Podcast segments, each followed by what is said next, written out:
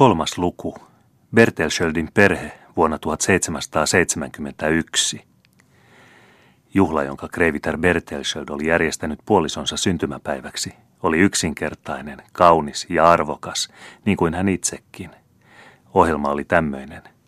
Yksi. Onnentoivotus huvimajassa. Kaksi. Päivälliset köyhille. Kolme. Pari vanhaa ystävää, jotka oli kutsuttu illaksi vanhaa unkarilaista viiniä nauttimaan ja katsomaan pientä ilotulitusta, sekä vihdoin juhlalahjana neljä, vanhimman tyttären ja vanhimman pojan kotiintulo, jonka ilahduttavan tapauksen Kreivitar vartavasten oli saanut asetetuksi juuri täksi päiväksi. Kreivi Karle Bertelsöd istui lehditetyssä huvimajassa ja kukilla koristetussa nojatuolissaan. Hän oli vanhentunut. Hänen muinoin pitkä ja suora vartalonsa oli köyristynyt. Hänen mustat hiuksensa olivat harmaantuneet, katsantonsa käynyt raukeammaksi, kasvonsa kalpeammiksi. Mutta vieläkin hän oli tarpeeksi komea esiintyäkseen paikkakunnan etevimpänä ylimyksenä. Hänen ryhtinsä oli, niin kuin aina, jalo ja lempeä, ja joka kerta kun hän loi katseensa puolisoonsa, kirkastuivat hänen kasvonsa ja osoittivat selvästi, kuinka suuresti hän tätä rakasti ja kuinka tämä oli koko hänen elämänsä onni. Huvimaja oli lehdistöillä jaettu kahteen osaan, ja sisimmäinen, joka muodosti jonkinlaisen lehtimajan, oli aluksi piilossa. Mutta tuskin oli kreivi istahtanut, kun lehvät keskeltä jakautuivat, ja siellä sisällä seisoi hänen vanhin tyttärensä, paronitar Luise, isoäitinsä, kreivitar Eevan muinoisessa puvussa prinsessa Ulrika Eleonoran hovinaisena. Vaikutus oli sitäkin todellisempi, kun paronitar paljon muistutti isoäitiänsä sellaisena kuin tämä oli ollut nuorena – ja jotta tämän äidin muisto, jota Kreivi niin hellästi oli rakastanut, viriäisi vielä elävämpänä, oli Kreivitä Reevan onnistunut asettaa luonnollista kokoa olevan kuvan ruusuilla seppelöitynä, jossa vainaja oli juuri samassa puvussa, koristamaan yhtäkkiä lehtimajaksi muutetun huoneen peräseinää. Nyt seurasi pieni vaatimaton onnentoivotusruno, Painaja sanoi saaneensa luvan vielä kerran laskeutua alas valoisasta taivaasta siunataksensa rakasta poikaansa ja hänen vanhuutensa onnea. Runoa oli vain kahdeksan riviä, mutta ne lausuttiin erinomaisen hyvin. Manalle mennyt äiti, joka siunasi poikaansa hänen tyttärensä muodossa ja hänen puolisonsa läsnä ollessa. Se oli niin kaunis ja liikuttava ajatus. Siinä oli yhteen kuvaan koottuna kaikki, mikä ihmissydämelle on elämässä kallista, että tämän yksinkertaisen kunnioituksen esine puhkesi kyyneliin.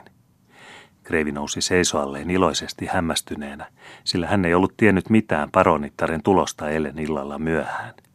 Hän syleili ja suuteli väliin tytärtänsä, väliin puolisoansa, joka oli valmistanut hänelle tämän odottamattoman yllätyksen, ja sen jälkeen hän ei osannut kyllikseen katsella äitinsä molempia kuvia, maalattua ja elävää, vertaillen niitä toisiinsa ja tuntien lämpöisen sydämensä uhkuvan yli reunojensa muistoista, uhkuvan rakkaudesta. Mitä puhtain onni kuvastui hänen kasvoillansa. Ei mitään puuttunut hänen onnestansa, ei mitään muuta kuin hänen molemmat poikansa. Haluaako teidän armonne ostaa karpaloita? Meillä ei ole muuta tähän vuoden aikaan, kuului hänen vierestänsä lapsen ääni. Ja siinä seisoi pikku Veera, kiireestä kantapäähän lehtikiehkuroilla koristettuna.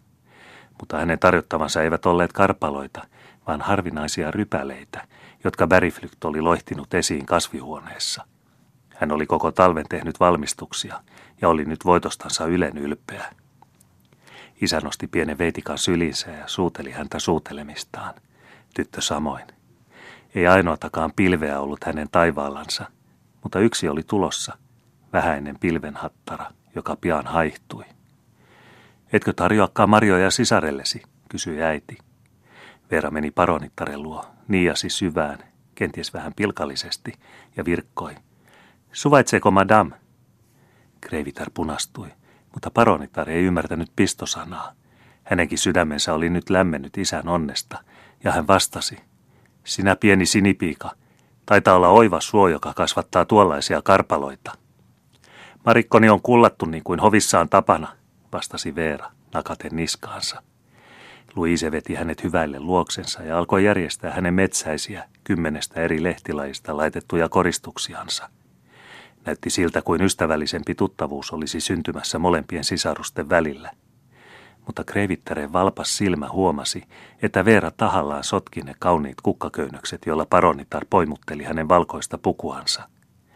Oli jotakin rikkinäistä, mutta sitä ei huomannut muu kuin äidin silmä. Niin kului aamupäivä rauhallisesti ja iloisesti. Käytiin kävelemässä puistossa. Tänään kehui Kreivi kaikkea, mitä näki. Beriflykt sai kiitoslauseen uusista istutuksista ja oivallisista rypäleistä. Luise sai imarteluja somasta vaatetuksestansa. Ja nehän ansaitsikin, sillä puku oli hänestä yleen tärkeä asia. Harvoin oli niin hieno suuren maailman nainen ja niin viehättävä neljän kolmatta vuotias paronitar löyhytellyt viuhkallaan Falkbyyn puistossa. Tyttären ja äitipuolen keskinäisissä väleissä ei kukaan voinut havaita muuta kuin ystävyyttä ja luottamusta – Krevitar teki puolestaan kaiken ollakseen tyttärelleen mieliksi. Ja se näyttikin hänelle onnistuvan. Laskettiin leikkiä, tehtiin toinen toiselleen noita vähäisiä palveluksia, jotka tekevät seurustelun niin hauskaksi. Puuttui vain vielä rahtunen rakkautta, ja kaikki olisi ollut hyvin. Päivä oli herttainen ja poutainen. Köyhille oli katettu pitkä pöytä puistoon, ja kunniapaikalla istui 80-vuotias vaimo, sotamies Flintan leski – hän, joka niin omituisella tavalla oli ottanut osaa presidentti Bertelschöldin kohtaloon. Hän, jonka luona Ester Kreviter pakolaisena, epätoivoisena ja vilusta kangistuneena kerran oli saanut suojan koleana talviyönä. Neiti Veera luki ruokarukouksen ja Kreviter itse kävi paikasta paikkaan, köyhän luota toisen luo, katsoaksensa, että kaikki runsaalla mitalla saivat, mitä tarvitsivat. Kaikille hänellä oli ystävällinen ja rohkaiseva sana, ja useimmat tunsivat hänet entuudestaan. Olihan hän niin usein käynyt heidän mökeissään ja ollut lohduttavana enkelinä heidän kurjuudessaan.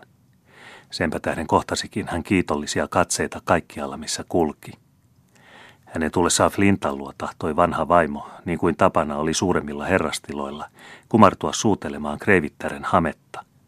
Mutta Kreivitär ei ollut niitä, jotka sallivat sellaisia alentavia kunnianosoituksia.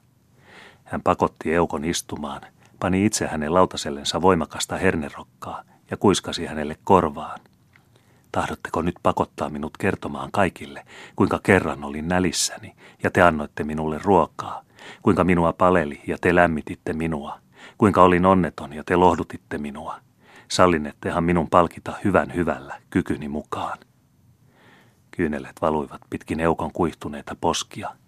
Hän tahtoi puhua, mutta voi ainoastaan änkyttäen sanoa.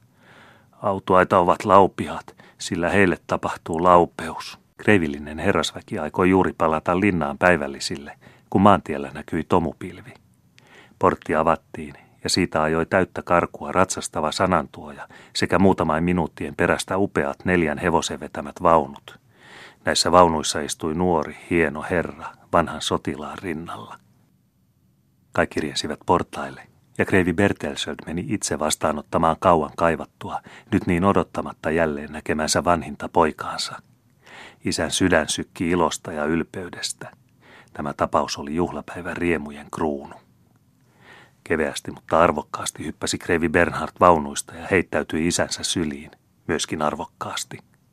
Nuori herra tuli Espanjasta – mutta väärin tekisimme, jos sen takia tahtoisimme pitää häntä espanjalaisena grandina, jonka on mahdoton unohtaa hovitapojen vaatimuksia edes silloinkaan, kun syleilee isänsä nelivuotisen poissaolon jälkeen.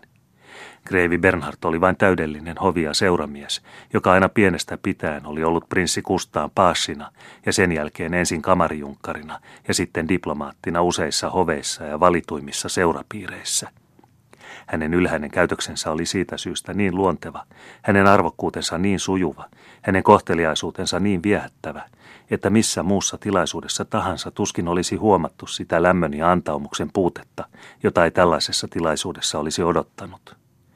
Hänen isänsä sitä ei huomannutkaan.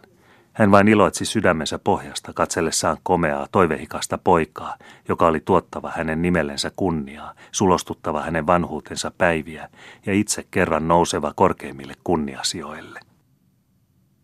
Nuorella Kreivillä oli kaikki ne ominaisuudet, jotka lupaavat onnea maailmassa.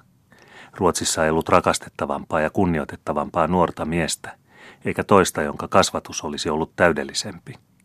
Hän oli kookas niin kuin kaikki Bertelschöldit, kaunis miehevä, uljas, ritarillinen, älykäs ja kokenut. Missä hän vain näyttäytyi, katsottiin hänet eteväksi henkilöksi. Falkbyyssä häntä kohdeltiin kuin itsevaltiasta heti kohta, kun hän sinne ilmautui.